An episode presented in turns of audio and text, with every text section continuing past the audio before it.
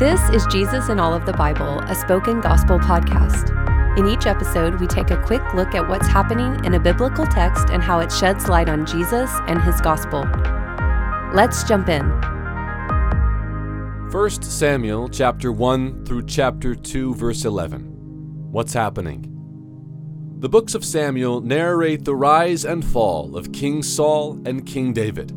They chart the end of Israel's tribal leadership and the beginning of its monarchy. Samuel begins not with political drama, but with a barren womb. In the middle of chaotic and evil Israel, Hannah and her family faithfully make their yearly trip to sacrifice to God at Shiloh. But Hannah is overwhelmed by both her infertility and the cruelty of her husband's second wife.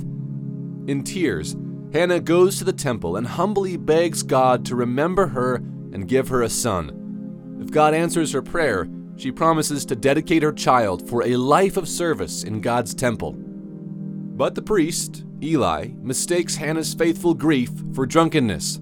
It's a subtle hint that will prove later on that Eli is a bad priest. He can't tell the difference between humble prayer and drunken muttering. Eli realizes his mistake and asks God to answer her prayers, and he does. Just like she prayed, God remembers Hannah and gives her a son, and she names him Samuel.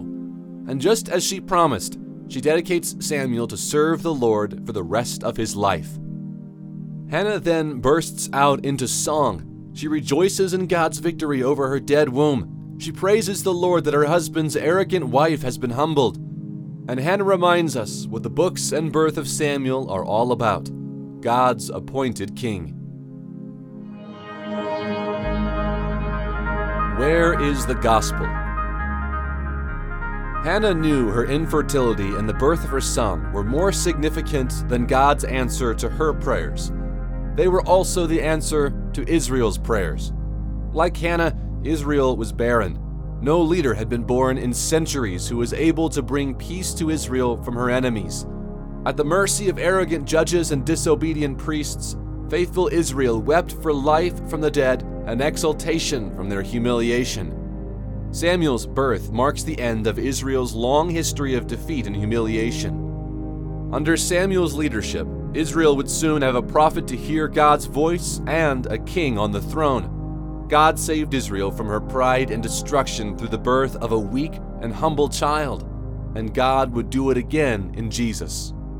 Like Samuel's birth to a barren woman signaled the dawning of Israel's first king, Jesus' birth to a virgin proclaimed the dawning of Israel's final king. Like Hannah, Mary sings expectantly that her child is proof that God humiliates the proud but uplifts the humble. Jesus' faithful mother and humble birth are good news for us in the same way that Samuel's birth and faithful mother were good news to Israel. In Jesus, our prayers are answered.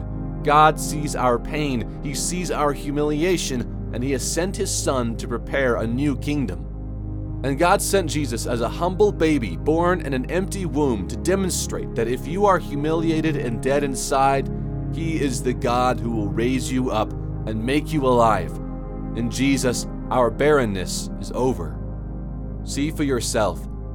May the Holy Spirit open your eyes to see the God who sees your barrenness, and may you see Jesus as God's sent Son who answers your prayers, raises you up, and humbles your enemies. Thank you for listening to Jesus in All of the Bible. This podcast is created by Spoken Gospel. Spoken Gospel is a nonprofit ministry dedicated to speaking the gospel out of every corner of Scripture. To learn more about our mission and to view all of our free resources, visit spokengospel.com.